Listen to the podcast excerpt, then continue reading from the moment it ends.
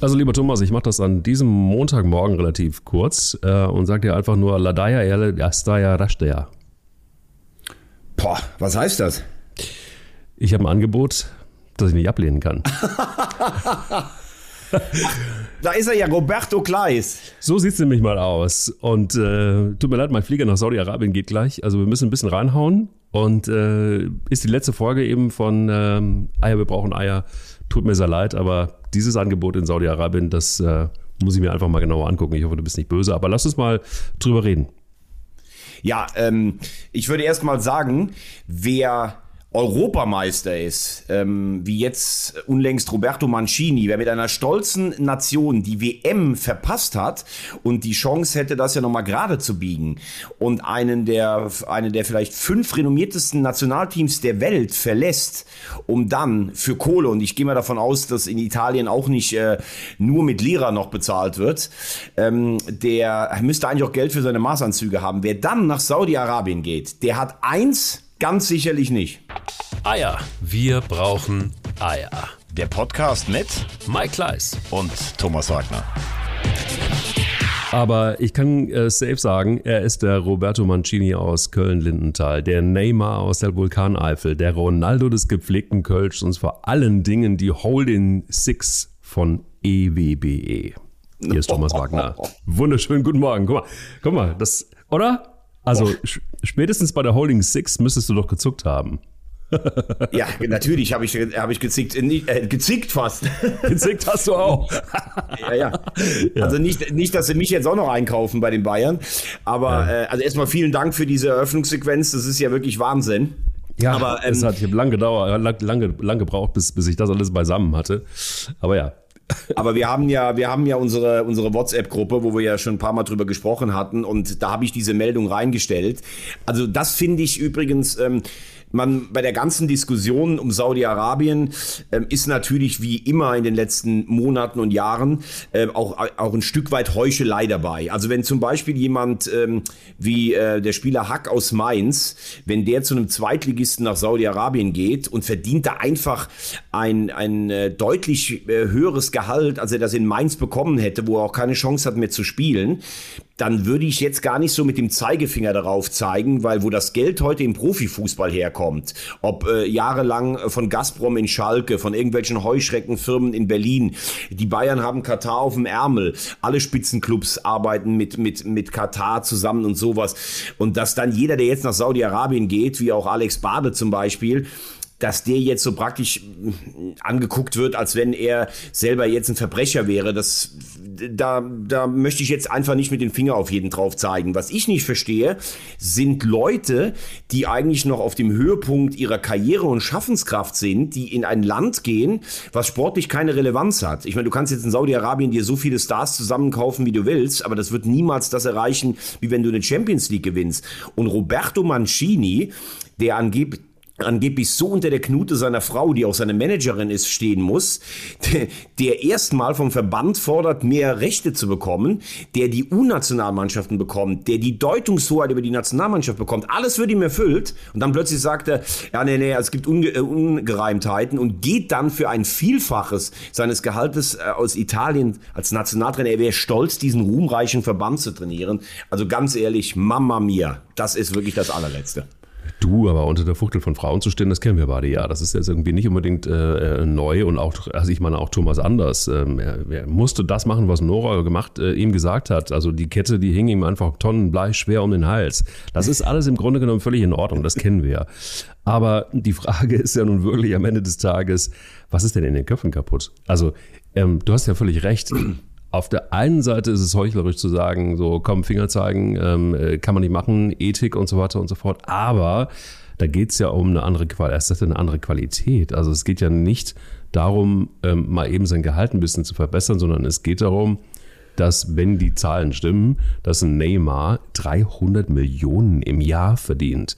Dass ähm, Mancini, wenn es denn stimmt, als Trainer, wo ein guter Trainer vielleicht irgendwie 12 verdient, wie Tuchel, plötzlich 90 verdient.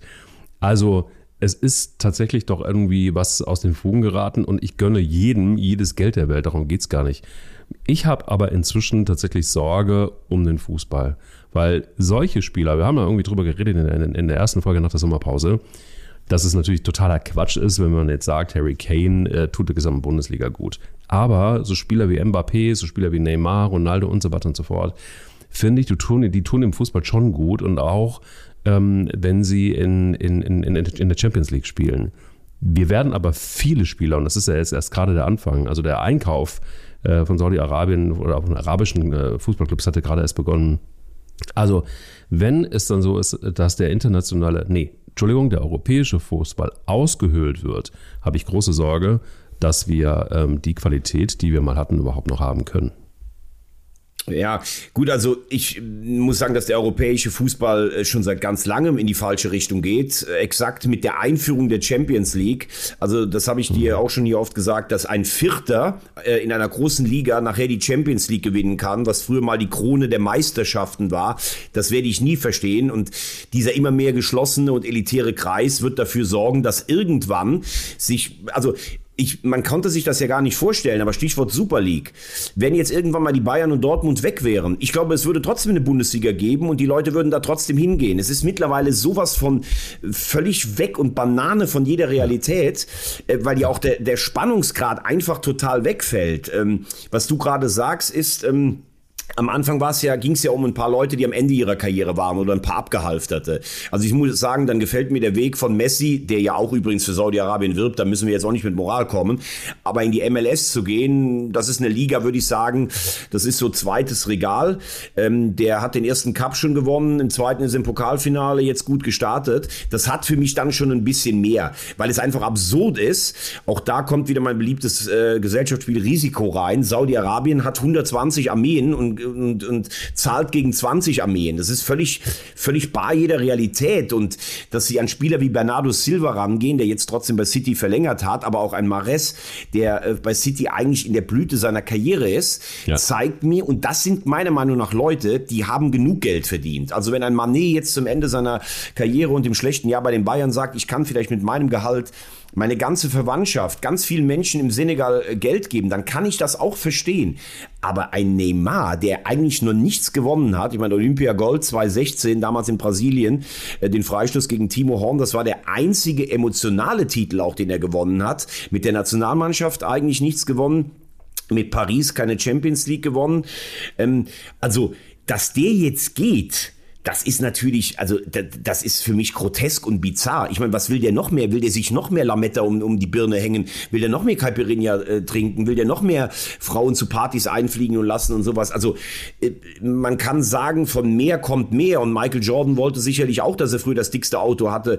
Äh, aber der hat auch bei der NBA Unfassbares geleistet. Und der hat sich aber trotzdem diesem Wettkampf immer gestellt. Und der kam noch mal zurück später nach Washington nach seinem Ding, auch wenn das nicht so funktioniert hat. Da hast du aber gemerkt, er war zerfressen und getrieben davon, der Beste zu sein. Wer nach Saudi-Arabien geht, hat jegliche sportliche Ambition aufgegeben. Also das ist einfach lächerlich. Ja, wobei eins muss man natürlich auch mal ganz klar sehen. Ne? Also es gab natürlich auch so ein paar Jungs wie ähm, Günther Netzer und Co., die ähm, auch richtig gut Kohle verdient haben damals und äh, für die dicke Autos auch wahnsinnig wichtig waren.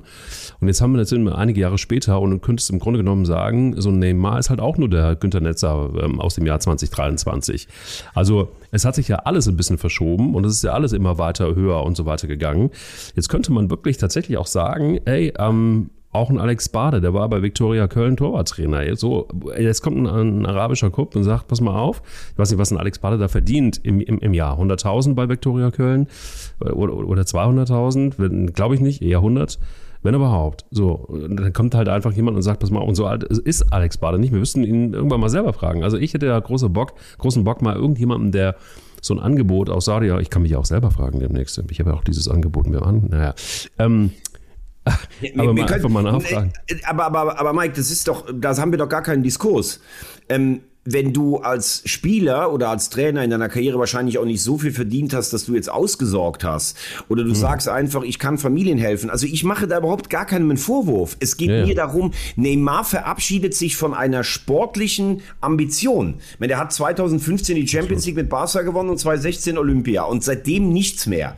Und der wird ja in Paris, hat der wahrscheinlich auch 40, 50 Millionen verdient. Also wir reden jetzt nicht von einem Bundesligaspieler, der 600.000 verdient hat, sondern wir reden von einem, der nach normalem Ermessen dieses Geld nie mehr ausgeben kann. Und jetzt kriegt er statt 50 in Paris wahrscheinlich 180 Millionen in Saudi-Arabien, spielt aber in einer Kirmesliga. Und stell dir das auch nicht mal so vor.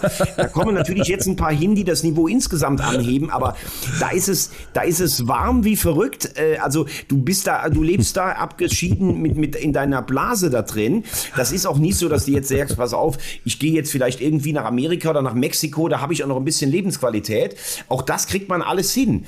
Und nochmal, jeder, der da hingeht, der in der Bundesliga vielleicht noch nicht so viel verdient hat, der, der hat von mir, da würde ich niemals was zu sagen, aber wenn ich Spitzensportler sein möchte und Neym- Neymar wollte der beste Spieler der Welt werden und gehe nach Saudi-Arabien, also das ist wirklich, um bei Thomas Anders zu sein, als wenn Thomas Anders in seinem Geburtsort in Koblenz jetzt vielleicht irgendwie ein Toyota-Haus einweiht und da ein paar, paar Songs trällert. Das ist lächerlich. Punkt.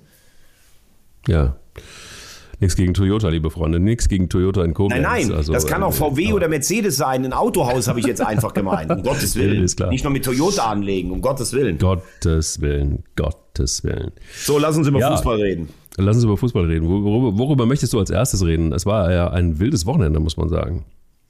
Ja, ich würde ganz gerne tatsächlich nochmal, ähm, äh, wir haben letztes, letzte Woche darüber gesprochen, wer so ein bisschen die Herausforderer sein können. Aber ich muss ehrlich sagen, was Leverkusen da gespielt hat in Gladbach, ähm, wie die äh, die Borussia wirklich filetiert haben, puh. Also da würde ich jetzt meiner Meinung nach fast sagen, dass Leverkusen der erste Herausforderer der Bayern ist. Ähm, das wirkt, Ja, siehst du? Ja, ja, Ja. ja, ja. Aber man hat ja in Leverkusen häufig schon äh, auch nach guten Ansätzen gedacht, ja, da könnte jetzt was entstehen und sowas.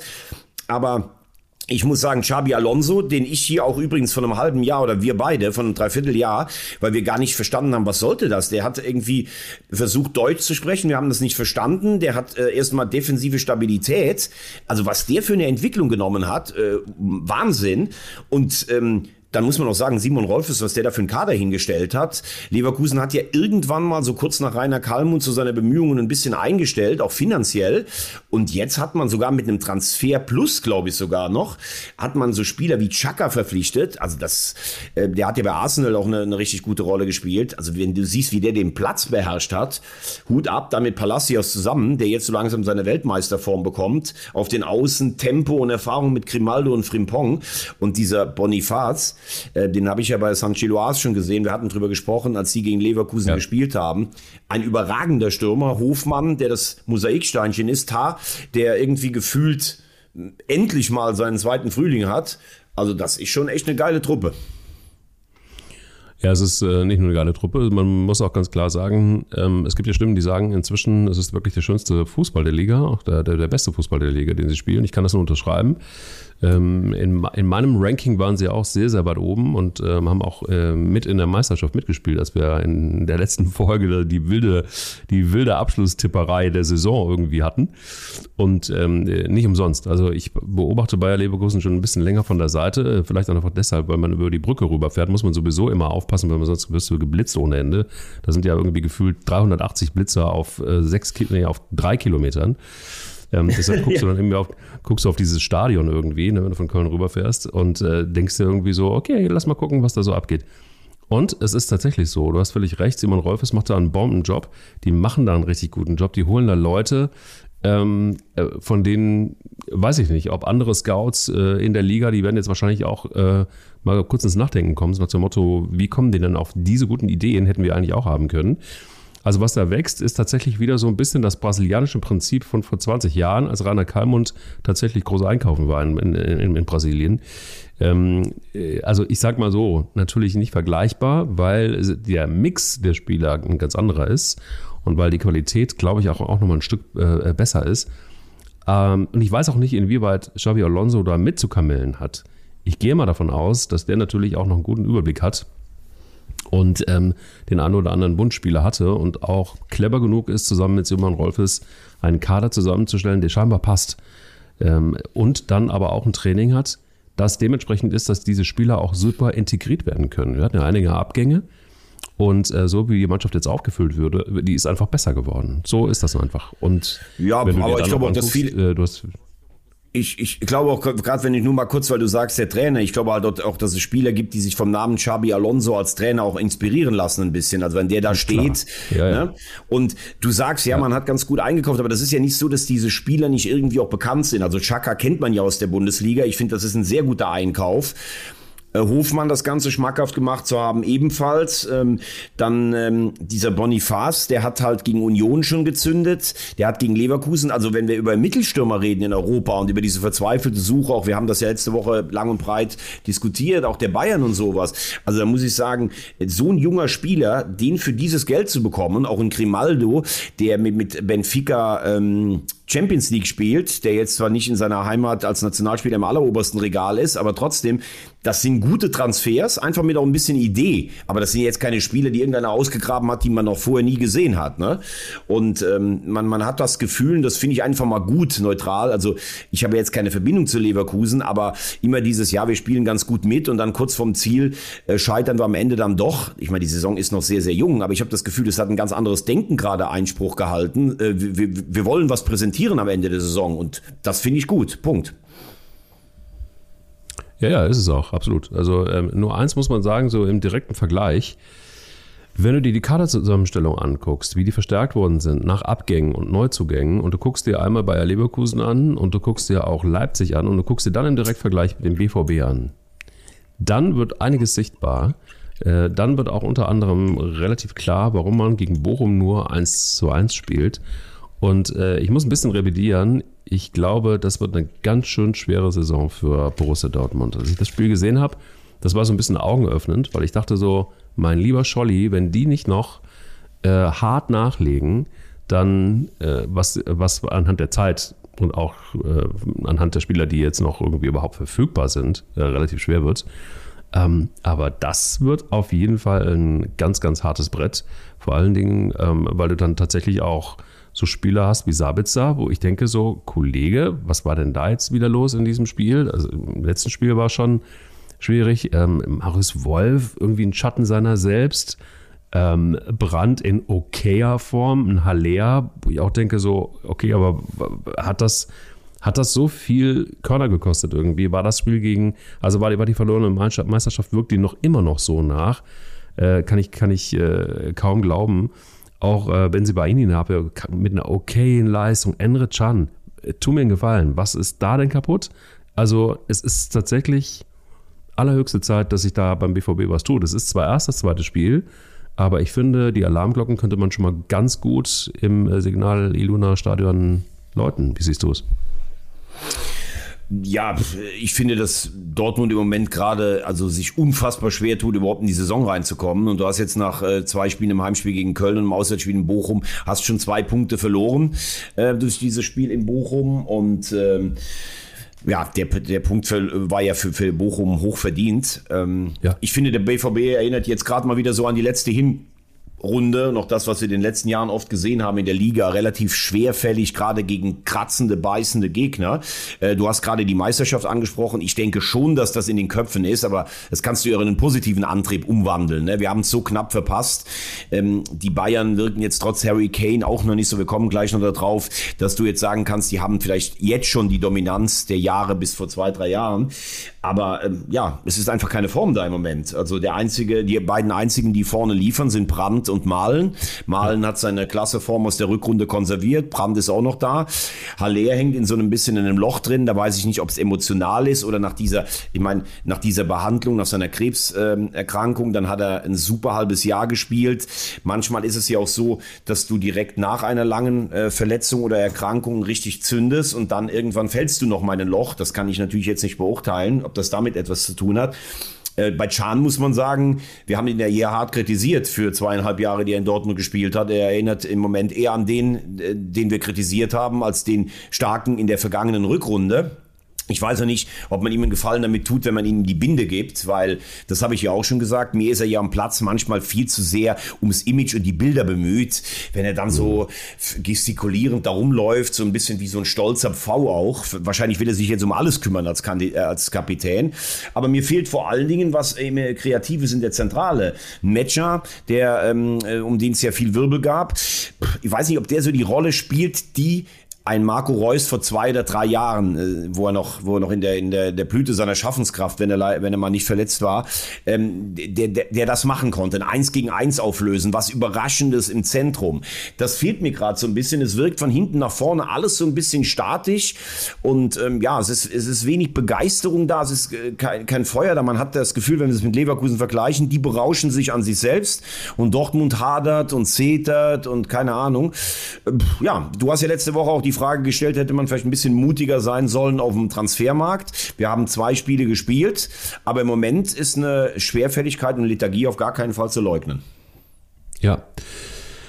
Das sehe ich ganz genauso. Ähm, dann lass uns doch vielleicht einfach nochmal. Ähm, ja, aber wenn ich mich würde eins nochmal interessieren, wenn wir oben sind, ja. äh, für dich auch als Kommunikator und Kommunikationsexperte. Also Thomas Tuchel zerlegt alles und jeden nach seiner Bilanz, bisher die bei den Bayern ja auch äh, bisher nicht besonders gut ist. Ich habe ihn immer geschätzt als Trainer, aber jetzt die Kritik abzuladen an den Journalisten, weil wir so häufig gefragt hätten nach der Holding Six, er hat das Thema selber aufgemacht mit einer Sechs und jetzt sind es die Journalisten schuld.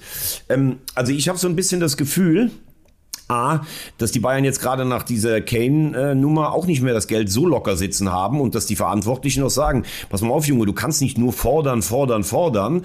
Da willst du noch irgendwie einen Rechtsverteidiger mit Walker und da willst du am liebsten noch einen Torwart und jetzt eine Holding Six. Wir haben äh, Leimer, wir haben Goretzka, wir haben ähm, Kimmich. Du wirst doch irgendwo einen da als Sechser ähm, bekommen können. Ich könnte mir vorstellen, da hat es innerlich schon ein bisschen geknallt, aber das hat sich Tuchel alleine zuzuschreiben. Also diese Interviews hat er selber gegeben und ähm, da muss ich auch sagen, ich finde, dass der Kader tatsächlich größere Baustellen hat als jetzt eine 6. Dann, hätten, dann hätte er vielleicht mal Chaka äh, scouten sollen. Der zeigt gerade, der ist für mich die beste 6 im Moment in der Liga. Ja, mit Abstand. Also ich, ich frage mich tatsächlich, was mit, mit Thomas Tuchel passiert ist und wann dieser Knick war, dass er auf alles draufgeschlagen hat und dass er, ähm, äh, ja, dass er dass er, oh, ich, kann das, ich kann es kaum in Worte fassen, ohne dass ich mir jetzt den Mund verbrenne, aber es ist tatsächlich eine Kommunikation, die nicht nur schwierig ist, sondern wo ich äh, hoffe, dass er die Kurve kriegt, weil sonst wird das äh, ein relativ schneller Abgang werden. Ich glaube nicht, dass sich das viele gefallen lassen und dann wird man anfangen zu suchen und dann wird man finden. Ähm, und dann war es das mit, mit, mit, mit dem Kollegen Tuchel, da bin ich mir sehr, sehr sicher. Ähm, und dann wird es wahrscheinlich einfach auch das größte Trainermissverständnis aller Zeiten bei Bayern München werden. Es ist eine Qualität und Aggressivität, die Thomas Tuchel in sich hat, die nicht nur unsympathisch ist, sondern die auch noch ungerecht ist. Und ich glaube auch, dass das irgendwann an einem bestimmten Punkt auch auf die Mannschaft wirkt und dass er dann höllisch aufpassen muss, dass die Kabine dann nicht tatsächlich den Spieß umdreht. Und ich habe so das Gefühl, dass das auch in Teilen schon passiert. Wenn du dir das ähm, Spiel gegen Augsburg anguckst, dass sein größtes Problem wird, und wir haben dieses Problem ja schon lange identifiziert, weil wir so verdammt clever sind, nämlich, und sonst niemand es sieht, ähm, und das ist, äh, das ist äh, Josua Kimmich. Und dann hat er ihn, äh, er ist jetzt, er ist Kapitän. Noch, es wird natürlich schwierig, den Kapitän jetzt auf, auf die Bank zu setzen. Aber auch was der Kollege da wieder gezeigt hat im Spiel gegen Augsburg, das war einfach gar nichts und nicht eine einzige Ecke. Aber auch nicht nur, also ich habe mir das Spiel wirklich bewusst ganz angeguckt. Und es ist eine solche Frechheit, was der Kollege da abliefert und griesgrämig da rumläuft und dann auch noch das finde ich auch, das, also ich meine, es war ein Handspiel ähm, und deshalb auch zu Recht elf Meter. Aber wie, also die Körpersprache und der, die Art und Weise, wie der auf den Schiedsrichter zurennt und einfordert, diese, das, Hand, das, Hand, das Handspiel einfordert, das war auch an, an Unsympathie nicht zu überbieten. So, jetzt haben wir da zwei Unsympathen in meiner Wahrnehmung, nämlich mit Tuchel und mit Kimmich. Und diese Achse ist so toxisch, dass ich glaube, die müssen echt aufpassen, dass diese Mannschaft nicht ein ernsthaftes Problem bekommt. Denn das, was da gegen Augsburg war, die erste halbe Stunde, das war Mittelklasse-Fußball. Das hatte mit gutem Fußball nichts zu tun. Wobei zur Wahrheit gehört übrigens aber auch, dass die Bayern in ihren erfolgreichsten Jahren ganz häufig solche Spiele hatten. Also du hast das Ding im Griff, du kannst auch nicht immer Spektakel spielen, du hast 3-1 gewonnen, du hast jetzt in zwei Spielen sechs Punkte geholt. Also man, man kann natürlich jetzt immer was kritisieren, aber da gibt's jetzt eigentlich auch nichts zu kritisieren. Das war gegen biedere Augsburger ein solider Auftritt, fertig aus. Ähm, zur Causa Tuchel. Ich habe das Gefühl, da ist irgendwas passiert.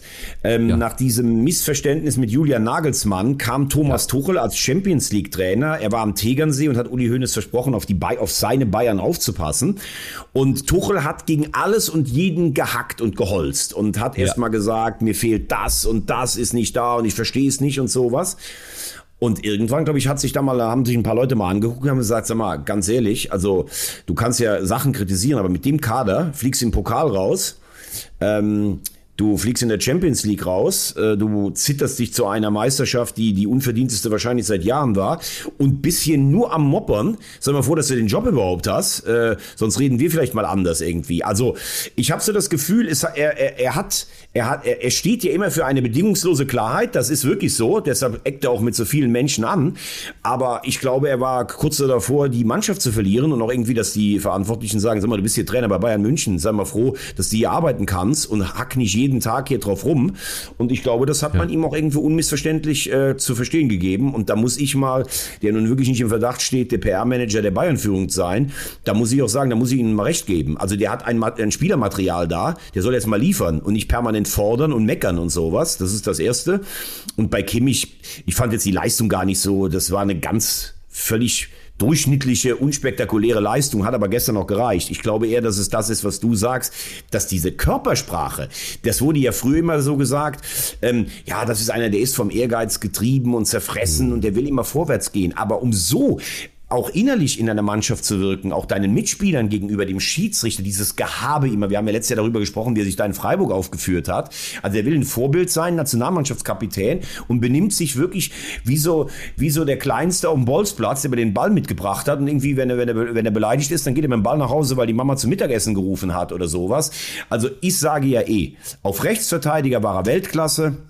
Im defensiven Mittelfeld ist er es nicht, der ist aber trotzdem ein guter Spieler, aber ich glaube, dass seine Körpersprache intern teilweise nervt. So, jetzt gehen wir aber was zu was Positivem. Robin Gosens, mein lieber Mann, was für ein Einstand. Tja, das, äh, da haben wir noch drüber gesprochen und haben gesagt, naja, mal gucken. Ähm, ich war verwundert, dass äh, Gosens nach Berlin wechselt. Ähm, du hast gesagt, na, mal gucken, ob der liefert. Ähm, mal gucken, ob das wirklich richtig gut wird. Und äh, schwuppdiwupp hat er gespielt und schwuppdiwupp hat er ein richtig sensationelles Spiel geliefert. Also ähm, gut, Darmstadt. Ja, vor allen Dingen, er hat das reingebracht. Also ich, ich, also ich habe ja eher mich so ein bisschen in der letzten äh, Woche darüber geäußert, dass ich glaube, dass ihm für Inter Mailand, also absolut oberstes Regal, Champions League, dass ihm da vielleicht die ja Mehrdimensionalität in seinem Spiel fehlt, weil er ist ein Emotionsspieler, der marschieren kann, der was reinbringt. Aber du musst vielleicht auch gerade in Italien auch ähm, taktisch ein bisschen anders spielen. Und er hat ja auch einen sehr ungewöhnlichen Gang als Spieler gegangen. In Bergamo war dieses Wilde einfach äh, Teil der Vereins-DNA. Und ich muss aber sagen, so ein Einstand, du kommst dahin, auch wenn es in Anführungszeichen nur Darmstadt war. Ich glaube, dass die Lilien echt eine ganz, ganz schwere Saison vor sich haben ähm, und sehe da keinerlei Chancen auf den Klassenerhalt.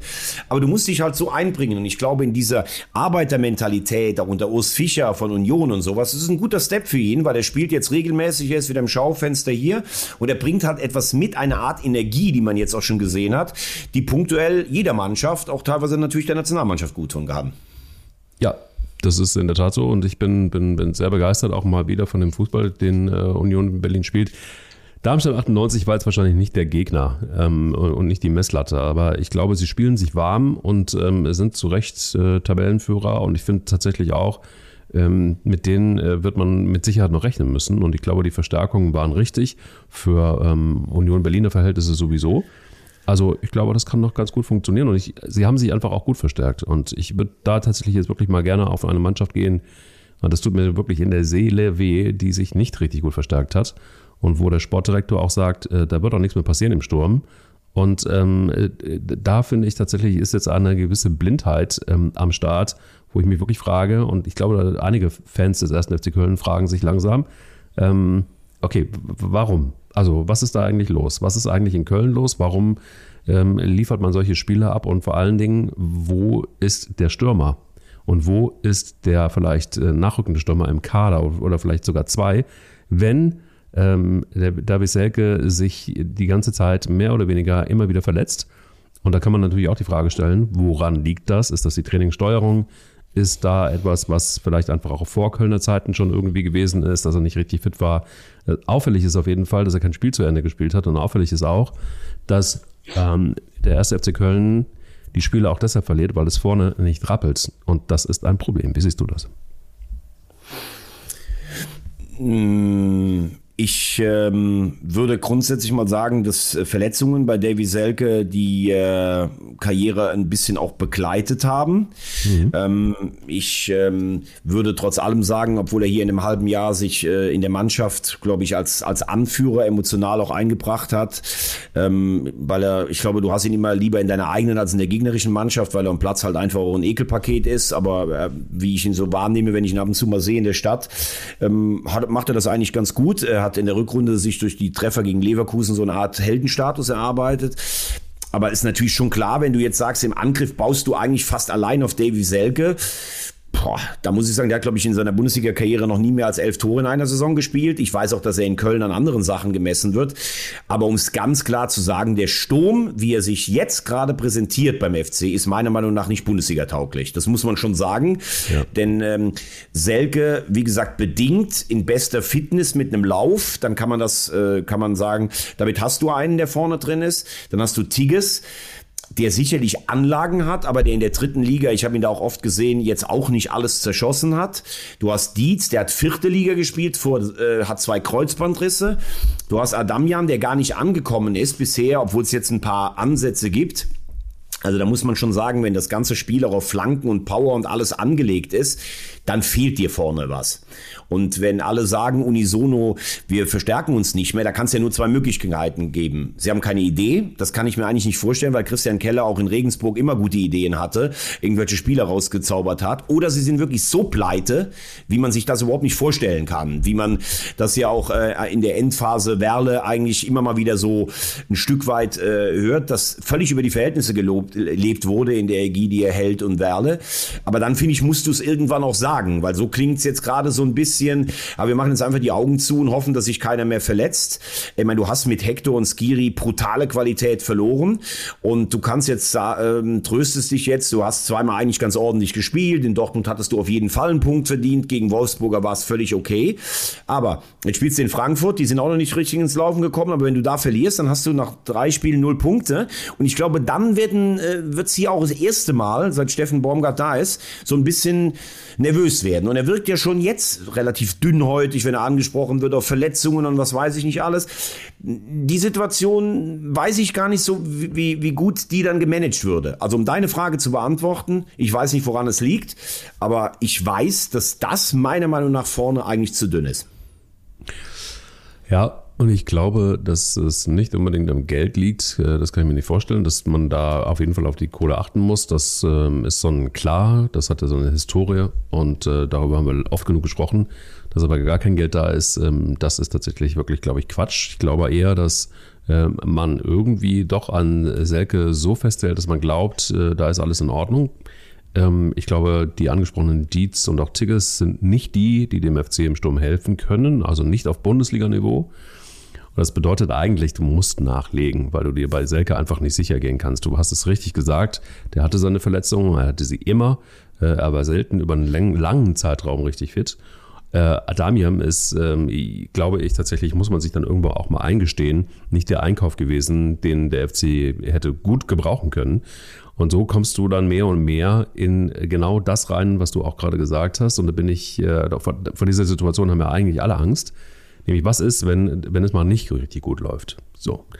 Ähm, wo sind denn dann die Ideen und wo ist dann der souveräne Feierspecht äh, Steffen Baumgart, den man dann auch äh, bei Insta immer schön mit den Hunden sieht und auf irgendwelchen Konzerten rumrocken sieht mit seiner Frau.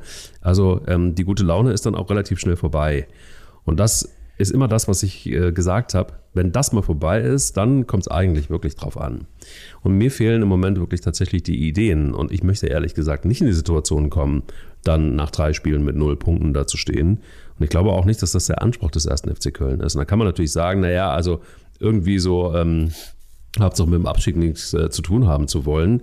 Das ist tatsächlich, glaube ich, einfach auch irgendwann mal auserzählt, diese Geschichte. Also wo sind die Ideen und wo ist äh, tatsächlich das Konzept Baumgart, das ähm, ja, das dann auch wieder funktioniert und äh, was muss man dafür tun. Also ich bin da sehr gespannt. Naja gut, aber auf der anderen Seite müssen wir jetzt schon, da sind natürlich aber auch ganz viele Wenns dabei. Also wenn wir jetzt Stand Ende August 2023 das bewerten, was Steffen Baumgart in Köln äh, geleistet hat als Trainer, dann müssen wir ihm ja einfach eine brillante Note ausstellen. Er hat sie nach Europa geführt, er hat nie mal den Abstiegskampf annähernd gesehen.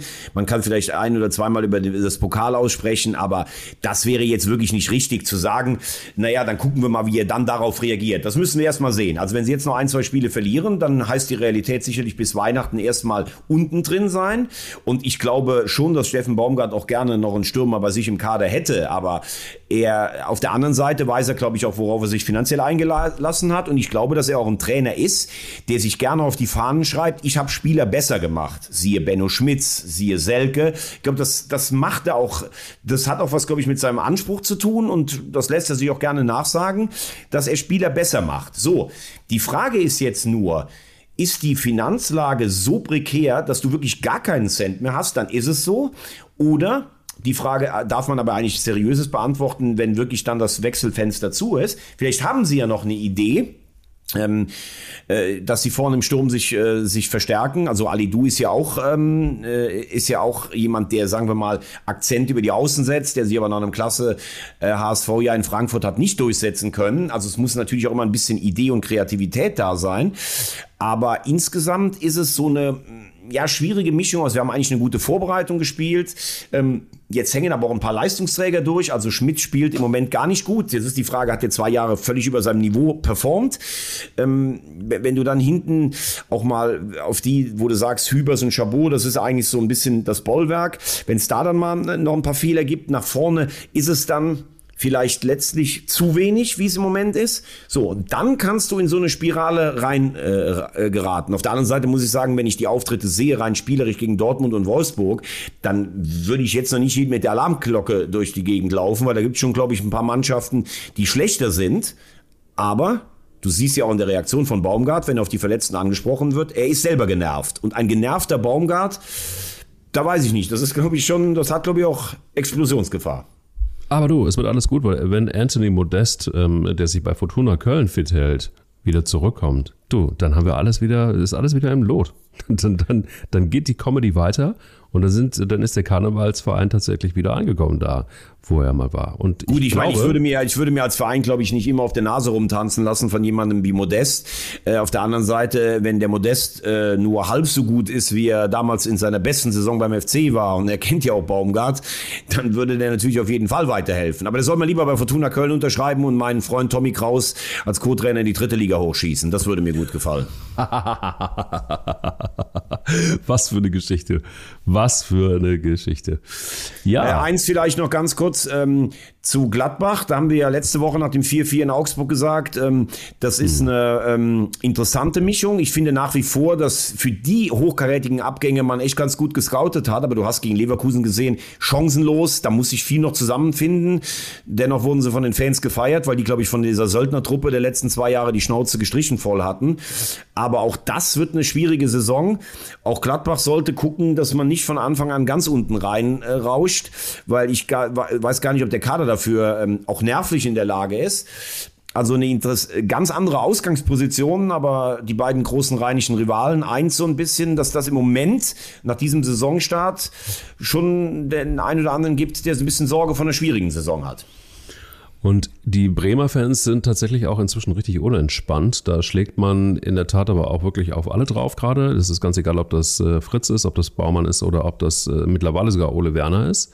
Ähm, dann hast du das ganze Theater um Füllkrug immer noch. Ähm, ich glaube, das tut so einer Mannschaft auch nicht unbedingt richtig gut.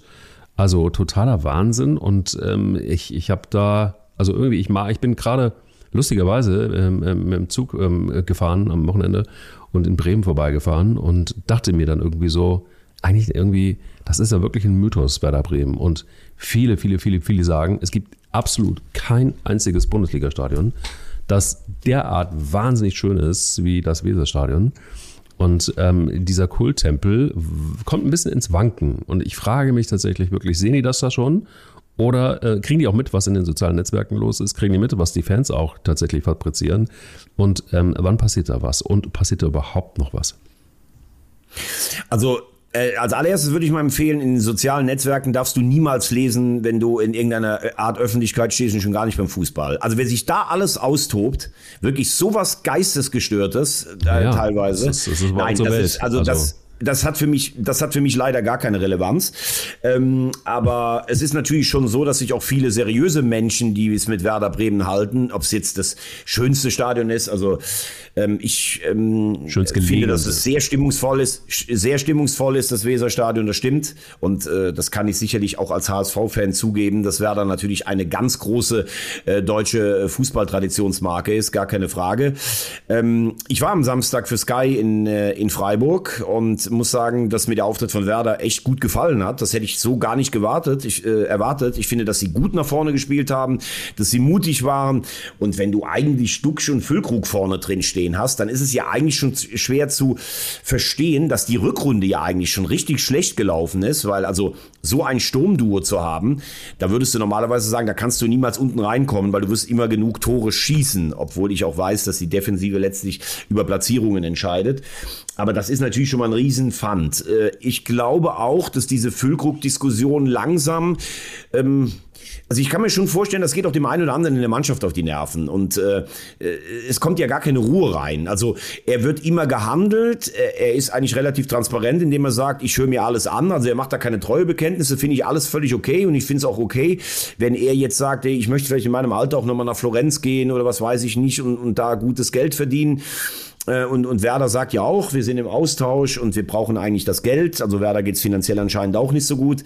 Aber Ruhe bringt das natürlich nicht rein. Was mir bei Werder fehlt, ist im Mittelfeld etwas, wo ich sage, äh, eben vergleichbar mit Dortmund, natürlich auf einem anderen Niveau, da ist irgendwas Besonderes. Also Jung ist ein defensiver Spieler, Weiser ist eigentlich sogar fast noch der, der am meisten für Spektakel sorgt. Stay und äh, Schmidt, die am ähm, Samstag gespielt haben, ja, das ist solide.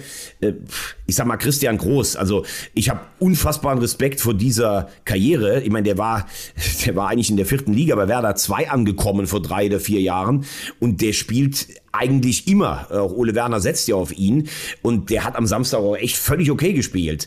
Also nicht falsch verstehen, aber das kann ja jetzt auch nicht eigentlich der Maßstab sein, dass alles im Mittelfeld äh, bei Werder auf Christian Groß äh, lastet. Und äh, ja, dann hast du hinten Stark und Friedel, das war so, also Pavlenka war der beste Mann, was der gehalten hat, war unfassbar, steht auch völlig zurecht in der Kicker 11 des Tages. Ähm, ja, also eigentlich, wenn ich die Leute so durchgehe, dann würde ich sagen, so schlecht, wie es gefühlt auch emotional gerade um Werder steht. Man hat ja das Gefühl, seit dem Pokal aus in Köln ist auch Mehltau über dem ganzen Club. Und äh, wenn du gegen Mainz jetzt nicht gewinnst zu Hause, ich glaube, dann, dann ist auch das eine Mannschaft, die echt aufpassen muss, da nicht ganz unten rein zu rutschen. Und wo ist diese Aufbruchstimmung nach dem Aufstieg? Weißt du noch, wie sie letztes Jahr in Dortmund in der Nachspielzeit aus einem 0-2 ja. ein 3-2 gemacht haben? Das ist ja, ja gefühlt Lichtjahre weg. Und da frage ich mich, wir haben ja immer gesagt, Ole Werner passt perfekt zu dem Club. In Bremen ist eigentlich alles ruhig. Aber da hat man, finde ich, viel zu wenig aus dieser Euphorie mitgenommen. Und jetzt ist es alles so ein bisschen nicht grün-weiß, sondern grün-grau. Ich würde gerne nochmal ans Ende der, der, der, aktuellen Tabelle gucken. Ähm, hättest du erwartet, dass Heidenheim und Darmstadt dann doch die Probleme haben, die sie jetzt haben? Müssen die sich erstmal äh, warm ruckeln und es ist dann doch noch mit ihnen zu rechnen oder sind das beides Mannschaften, die in der Bundesliga in dieser Saison ähm, einen, einen wahnsinnig schweren Weg zu gehen haben? Ähm, das kann ich kurz machen. Ähm, Darmstadt ist für mich in dieser Zusammensetzung nicht wettbewerbsfähig. Ähm, ich finde, dass sie einen überragenden Job in der zweiten Liga gemacht haben. Aber sie haben eine unfassbare ähm, äh, Sturmproblematik, also verlieren dann mit Philipp Tietz den, den besten Stürmer auch noch an, an den Mitkonkurrenten Augsburg. Und ich glaube, dass du irgendwann, Thorsten Lieberknecht macht das ja ganz gerne, auch total auf Understatement. Und wir sind die Kleinen, das, das ist ja fast schon ein Stück seiner DNA, aber ich glaube, hier haben sie sich ein bisschen übernommen. Also das ist dann wirklich zu wenig Wettbewerbsmöglichkeit. Äh, und ich sehe Darmstadt im Moment auch Lichtjahre hinter Heidenheim. Äh, Heidenheim, finde ich, hat einen richtig starken, beherzten Auftritt hingelegt gegen Hoffenheim, hat echt mit, mit, mit viel Pech hinten raus das Spiel auch verloren. Ähm, da weiß man natürlich jetzt nicht, wie viel Einfluss das hat. Also wenn du die ersten drei Punkte holst, dann hättest du direkt gedacht, wir sind wettbewerbsfähig, wir können Heimspiele gewinnen. Wenn du jetzt in Dortmund verlierst, hast du noch drei Spiele null Punkte Das hast du dir dann alles so ein bisschen sicherlich auch zu Beginn anders vorgestellt. Also das kann schon auch eine Signalwirkung haben, aber Heidenheim hat immer gezeigt, dass sie sich schütteln können, auch noch Enttäuschungen und wieder vorangehen können. Also ich glaube nach wie vor, dass Darmstadt direkt absteigt, aber Heidenheim hat mindestens die Chance auf die Relegation, wenn nicht sogar auf Platz 15, wenn alle da ruhig bleiben. Und ich denke, das werden sie auch. Was haben wir auf Hertha BSC rumgehackt? Sich gefühlt seit mindestens 25 Podcast-Folgen. Immer und immer und immer wieder. Und dann äh, habe ich so irgendwie so ein bisschen auf den Ticker geguckt am Wochenende und denke mir so, okay, 1-0, okay, 2-0, okay, was ist da los? 3-0. Und am Ende steht es 5-0 und die Hertha hat sich so ein bisschen freigeschossen. Und es war auch ein tatsächlich geiles Spiel. Hast du nochmal angeguckt? Und äh, muss ganz ehrlich gesagt, ich habe gedacht so, okay, was, was ist denn da jetzt passiert? Ähm, wir haben jetzt irgendwie die ganze Zeit, wie gesagt, sie runter moderiert, aber jetzt muss man sie auch mal wieder rauf moderieren, weil das war eine Leistung ähm, und Fürth hat nicht schlecht gespielt. Die sind dann irgendwann eingebrochen und zusammengebrochen. Aber ähm, ich sag mal, bis zum äh, 2-0 war das wirklich ein, ein, ein, ein Spiel ähm, auf Augenhöhe. Ja, also ähm, ich würde mal sagen, das war ein, ein Urknall, ne? Ähm, mhm, von, von, äh, von Hertha, was sie da geleistet haben, das ist natürlich schon auch krass. Also was die jetzt an, an, an Qualität insgesamt abgegeben haben, jetzt nochmal Richter und Luke Bacchio und sowas, ähm, also Hertha BSC, da, da, da, da wird's dir als, als Fan, da, ich weiß, da kriegst du ja Schüttelfrost im, im, im, im äh, Drei-Minuten-Takt eigentlich, ne? Äh, Spieler weg, dann plötzlich der Präsident, der versprochen hat, also bei uns kommt kein Geld mehr rein durch irgendwelche windigen äh, Fußballwettenfirmen, dann haben sie es auf der Brust drauftragen. Also, also Kai Bernsteins We äh, Wirken, bisher bei allem Respekt vor dem, wie schwierig die Aufgabe ist, ist äh, mit unglücklich, würde ich sagen, noch schönigend überschrieben. Also so leicht ist es dann anscheinend auch nicht, so ein, so ein Fußballunternehmen oder so ein Fußballclub zu führen. Ähm, dazwischen hast du äh, Paul Dardai, der natürlich eine Konstante ist, weil er wie, wie keiner anderer für Hertha steht, weil er, glaube ich, auch ein dickes Fell hat der aber natürlich auch, wenn er mal kritisch äh, gefragt wird, gerne zurückbellt. Also das ist ja jetzt auch kein, keine Souveränität so richtig im Umgang. Ähm, und dann gucke ich auf die Truppe, die sie da jetzt auf dem Platz stehen haben. Ich finde, mit Karbovnik, mit, mit Kempf, mit Leistner, mit, mit Rese und Tabakovic, den ich schon in, bei Austria Wien äh, beobachtet habe, haben sie immer noch Qualität, gerade für die zweite Liga. Ähm, ja, das Thema mit seinen Söhnen, ähm, mit Paul da, der wird ihn sicherlich immer noch ein bisschen ähm, verfolgen, weil natürlich auch die Konstellation außergewöhnlich ist. Aber da kann ich ihn schon verstehen, dass er sagt, ja, was wollt ihr denn eigentlich? Also Preis-Leistungs-Verhältnis ist bei den dreien sicherlich am besten. Und das stimmt stimmt, das ist bisher auch nicht der Grund gewesen, warum es nicht gelaufen ist.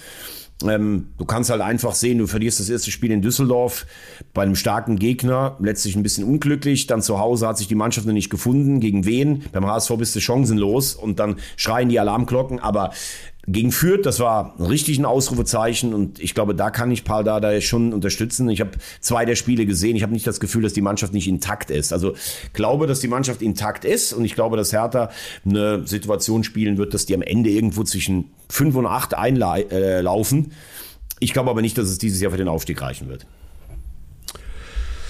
Ähm, aber wenn wir gerade schon, wenn wir gerade schon bei Absteigern sind, also ich war am Freitagabend auf Schalke und da muss ich sagen, das war also mit erschreckend noch beschönigend ausgedrückt. Also das war einfach gar nichts, was Königsblau da angeboten hat. Wie kommt das? Also jetzt mal ehrlich, wie, wie kann das sein, dass das tatsächlich wirklich ein, ein, ein solches, dass das Desaster auf Schalke so weitergeht? Das ist tatsächlich für mich überhaupt nicht mehr äh, nachzuvollziehen, ehrlicherweise.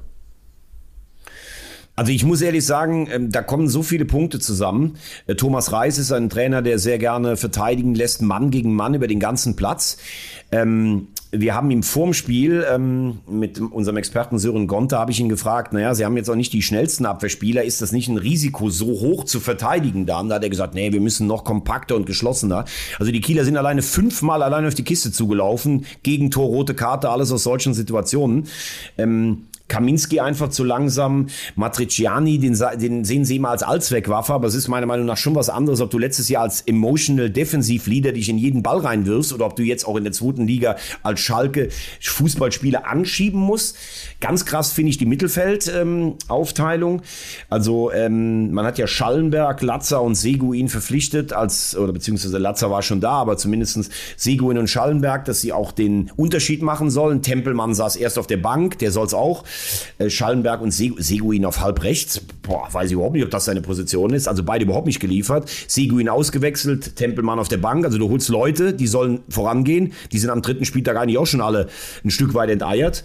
Dann hast du den jungen Uwe Traogo, der ist Wahnsinn. Also wie gut der spielt, das ist wirklich, also, da, da gehen einen wirklich, da möchte man Ball sein, so gut ist der. Mhm. Terodde kriegt keinen Ball vorne. Und dann, wenn ich das alles zusammenhole, äh, kein Tempo im Kader, keine Kreativität, außer der Junge aus der eigenen Knappenschmiede. Und dann sagt der äh, Kaderplaner oder der Sportdirektor Hechelmann, ähm, der, der, ja, wie soll ich das sagen, der hat einen guten Job beim Verkaufen gemacht, aber jetzt holen sie dann irgendwie noch, äh, noch einen für die Abwehr. Callas, der ist auch beim FC, war der mal irgendwann ausgeliehen. Ähm, ja, ich glaube, wenn die mal zwei, drei Spiele gewonnen haben durch individuelle Klasse, dann ist da eine Stabilität im Kader. Aber so viel Ratlosigkeit, wie ich da nach dem Spiel auch gesehen habe, sowohl bei Terodde, der wusste gar nicht mehr, was er sagen sollte, wie bei Thomas Reis. Und wenn man die ganze Woche sagt, da hat mir Aggressivität gefehlt in Braunschweig und heute müssen wir es anders machen und dann so einen Auftritt abliefert, wo man vor eigenem Publikum von Holstein Kiel dermaßen durch die Hose gespielt bekommt. Also, ich wage mal die, äh, die Prognose, wenn sie in Wiesbaden nicht gewinnen am Samstag, dann wird auch erstmals ähm, über den Trainer geredet in Schalke. Der ja der, äh, der, der, wo ja Vertragsverlängerungen gelaufen sind tatsächlich irgendwie, ne? Und das passt jetzt für mich tatsächlich überhaupt nicht mehr richtig zusammen. Ja gut, er hat, natürlich eine, er hat natürlich eine richtig gute Rückrunde gespielt. Sie sind Achter in der Rückrunde geworden. Er hat Schalke aus fast unmöglicher Situation noch gerettet. Er hat diesen Zusammenschluss mit den Fans geschafft. Steht alles auf seiner Pro-Seite. In Bochum damals als Trainer hatte er mit Robert Schul einen absoluten Unterschiedsspieler im Mittelfeld. Den hat er gerade nicht oder den sehen wir nicht oder es kommt nicht frei. Er sagt dann auch immer, ja, ich gehe voran, ich weiß, woran es liegt, alles gut. Aber irgendwann musst du halt auch mal Leistung bringen. Ne? Du kannst nicht den höchsten Etat der zweiten Liga haben und dann äh, nach Spielen, äh, das muss man ja auch sagen. Gut, der HSV war ähm, ein Brett als Auftaktgegner, aber danach hast du gegen Lautern gespielt, gegen Neuen Mann, du hast gegen Braunschweig, gegen Kiel gespielt. Das ist ja jetzt nicht so, dass sich da die Hot Volley der Konkurrenz bisher die Klinke in die Hand gegeben hat. Also das ist schon, muss man sagen, bedenklich, was da im Moment gerade auf Schalke angeboten wird. Ja, bedenklich ist auch so ein bisschen unser Lieblingsverein in der zweiten Liga. Also zumindest mal äh, bei dir nach dem HSV, bei mir nach dem ersten FC Kaiserslautern selbstverständlich. Aber die Kaiserlinde ähm, ist da tatsächlich ein bisschen abgesägt worden von. von ja, also, also jetzt im Moment mal ganz kurz, jetzt muss ich mal sagen. Also ich habe, äh, wenn eine Sympathie in der zweiten Liga noch für den KSC, also dass du oh. jetzt Elversberg als Lieblingsclub Club hier andichtest, also oh. das muss ich sagen. Entschuldigung, ja, Entschuldigung. Oh, nee, nee, nee, nee ich bewundere, was die da geschafft haben und ich esse die Leona im Saarland. Aber äh, Lieblingsclub ist dann doch ein bisschen viel. Ähm, ich wusste wahrscheinlich bis vor 15 Jahren noch nicht mehr, wo Elversberg genau liegt. Ähm, oh, das, äh, das kann ich dir besagen. Ich hatte mal ein Mädchen aus Elversberg, ähm, da war oh. ich sehr, sehr jung. Oh ja, doch. Hm. Okay. Weißt und, du, was sie äh, heute noch macht? Nein, leider nicht. Leider nicht. Okay. Leider nicht. Pia. Okay, also falls jemand Grüße. in Elversberg äh, diesen Podcast hört und eine junge, rassige, gut aussehende Frau kennt, denn das muss sie damals gewesen sein, Alter. die mit Mike Kleiss posiert hat, einem Mann, der das Saarland mit seiner Stimme und seinem Aussehen dominiert hat, bitte meldet euch unter Traumfrau gesucht, äh, Schäfer Wagner leit oder ja leitet das dann weiter an ähm, Mike Kleiss und ganz ehrlich, bei dieser Reunion nach 30 Jahren, obwohl du ja mittlerweile glücklich verheiratet bist, wäre ich dann schon gerne dabei, wenn ihr bei Leona, Maggi und Karlsberg über die Vergangenheit sprecht. Man kann es jetzt nicht sehen. Er hat fast ein Tränchen im Auge jetzt gerade. Aber nicht nur eins, also zwei oder drei. Und ich habe Gänsehaut von innen. Aber es ist so, dass äh, sie hieß Pia. Ich war ein sehr junger Radiomoderator bei Radio Salü. Liebe Grüße an alle lieben äh, ehemaligen Kollegen übrigens von Radio Salü im, im, in Saarbrücken.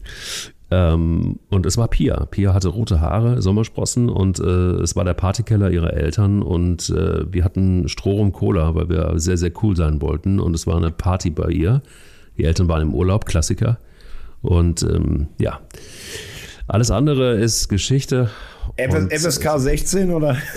ja, man weiß es nicht. Aber es war in Elbersberg. Und äh, ja. bevor wir jetzt hier tatsächlich wirklich äh, sehr, sehr privat werden, würde ich. Nee, nee, wir können bei Elversberg einfach sagen, die, die, die, Saison läuft natürlich unfassbar unglücklich für Elversberg. Ja, ne? Also ja. du holst im ersten Spiel, ähm, äh, holst einen, einen, Punkt und dann, ähm, ja, machst du gegen Rostock eigentlich alles richtig und verlierst in der hundertsten und hundertzweiten Minute. Und seitdem, also du warst in den drei ersten Spielen eigentlich immer die bessere Mannschaft, hast nur einen Punkt und jetzt wurdest du einfach von Düsseldorf mal überfahren.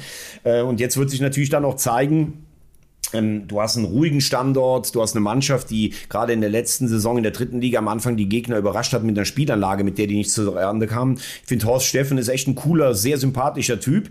Ich hoffe, dass sie die Nerven grundsätzlich behalten und jetzt nicht da ähm, rüber nachdenken. Aber du siehst halt, ähm, dass für Osnabrück und Elversberg gerade im Moment die Luft echt dünn ist. Wien macht's richtig gut, auch wenn sie gestern dann äh, noch in der Schlussphase gegen Nürnberg verloren haben. Ähm, aber äh, eine Mannschaft müssen wir auch mal loben. Ähm, Hansa Rostock. Also letztes Jahr in der Rückrunde haben wir eigentlich gedacht, die steigen ab. Aber die Kogge auf Platz zwei nächsten Sonntag Spitzenspiel in Hamburg, eins gegen zwei.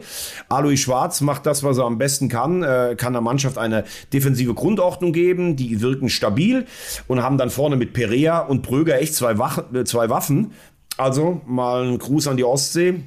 Ähm, da gibt's auch treue Hörer, die immer wieder sagen, wir sollen mal kurz über Hansa sprechen. Haben wir hiermit gemacht. Äh, kann man wirklich nur. ähm, nein, nein, haben wir hiermit gerne gemacht. Nee, nee, ja. also das habe ich jetzt gar nicht. Nee, nee. Nee, nee, haben Dann wir hiermit gemacht. gemacht. Zehn Sekunden, ciao. Ciao. Nee, nee, ja. nee, nee. Voller ja. Respekt sage ich das, dass ich finde, dass die in Rostock äh, eine gute Arbeit machen. Ähm, ist so. Ist so. An, der, an der Spitze mit Alois Schwarz. Total. Ähm, ich sage jetzt mal so, der HSV ist durch.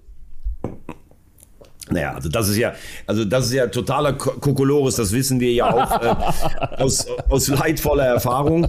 Ähm, was man sagen kann, ist, dass aus diesem anspruchsvollen Startprogramm mit nicht ganz so einfachen personellen Voraussetzungen, viele Verletzte, hast die Relegation noch in der Birne, finde ich, haben sie das mit zehn Punkten in vier Spielen gut gemacht. Ich finde, dass mhm. Glatzel sich nochmal auf ein neues Niveau gehoben hat, also wie stark der spielerisch ist, ist für mich hinter Füllkrug und Kevin Behrens, äh, Grüße übrigens auch nach Berlin, überragend, was der spielt, ist Glatzel für mich der drittbeste deutsche Mittelstürmer äh, im Moment. Und ähm, wir haben ja viel darüber geredet, dass Tim Walter auch ein bisschen was verändern muss. Er hat nicht wie im letzten Jahr nach der roten Karte im Derby, als Schonau vom Platz geflogen ist, einfach gesagt, ja gut, wir haben einen Mann weniger, spielen wir statt Vierer Dreierkette. Das ist richtig in die Hose gegangen. Er hat Ambrosius ein richtiges Zweikampfmonster eingewechselt. Man hat sich auch ein bisschen äh, zurückfallen lassen. Äh, man, man darf auch mittlerweile mal lange Bälle spielen beim HSV. Er hat Jatta wieder in die Spur gebracht. Er hat Dompe, der der auffälligste Mann war, hat er äh, sogar rausgeholt aufgrund einer defensiveren Ausrichtung da haben. Also ähm, da muss man dann sagen, ich habe Tim Walter echt ähm, auch teilweise hier hart kritisiert. Ich finde, das ist eine absolute Weiterentwicklung. Und du musst erstmal in Unterzahl eine halbe Stunde in Hannover, was ein richtig guter Gegner war, musst du erstmal dieses Spiel gewinnen. Also das war schon ein Ausrufezeichen am Wochenende. Absolut.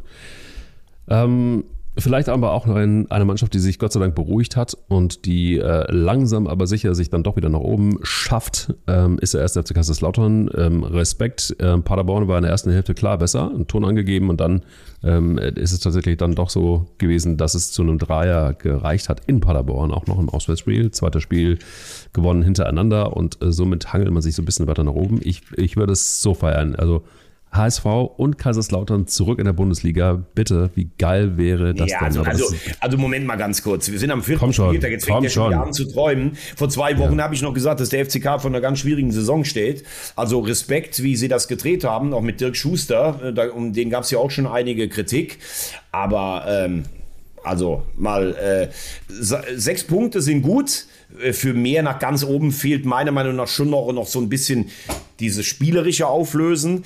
Aber äh, die Fans sind sehr, sehr positiv und hey, sechs Punkte ist doch alles in Ordnung. Der FCK, ich würde ihn mir auch in der Bundesliga wünschen, nicht, dass du mich falsch verstehst, aber da, glaube ich, träumst du jetzt doch ein bisschen zu groß. Vielleicht, aber ich habe auch immer davon geträumt, dass wir ähm, irgendwann im Laufe der Zeit dann doch die, die äh, Hörerzahlen äh, nach oben heben, weiterhin. Das ging ja immer so Stückchen für Stückchen, haben sich immer mehr Leute reingeklickt in äh, Eier, wir brauchen Eier. Und ähm, dann war ja diese lange Sommerpause, du erinnerst dich. Und ähm, ja. manchen tut ja. die Sommerpause ja richtig Viel zu gut. lang mir. Und, ähm, und, und wir sind aus der Sommerpause rausgekommen und ich dachte so, oh Mann, war das lang. Hier ging es ja ganz genauso. Und ähm, ich habe gedacht, so, was ist eigentlich mit den ganzen Menschen, die irgendwie immer zwischendrin gesagt haben, hey, Wann fangt ihr eigentlich wieder an? Wann geht's wieder los? Und manchmal ist es auch so, dass die sich ja auch alle unterhalten und sagen, hey, habt ihr schon diesen Podcast gehört? Und andere sagen, nee, habe ich noch nicht. Ja, dann höre ich mal rein, wenn es wieder da, wenn es wieder losgeht. Und plötzlich sind es viel mehr Menschen als vorher. Das heißt, die Sommerpause war für uns als kleiner Podcastverein richtig Gold wert, weil wir ähm, so viele Menschen mehr plötzlich erreichen. Und ähm, ich muss mal ganz, ganz klar sagen, wir sagen ja immer so am Ende dieser äh, Podcast-Folgen immer tatsächlich irgendwie auch nochmal irgendwie einen kleinen lockeren Spruch. Aber mal ganz seriös, wer jede Woche, jede, wirklich jede Woche den Wagner und den Kleis aushält und sich reinklickt und noch mehr Menschen reinklicken, die brauchen doch vor allen Dingen eins und lieben Dank dafür, nämlich Die brauchen Eier. Wir brauchen Eier. So sieht's mal aus. Bis nächste Woche.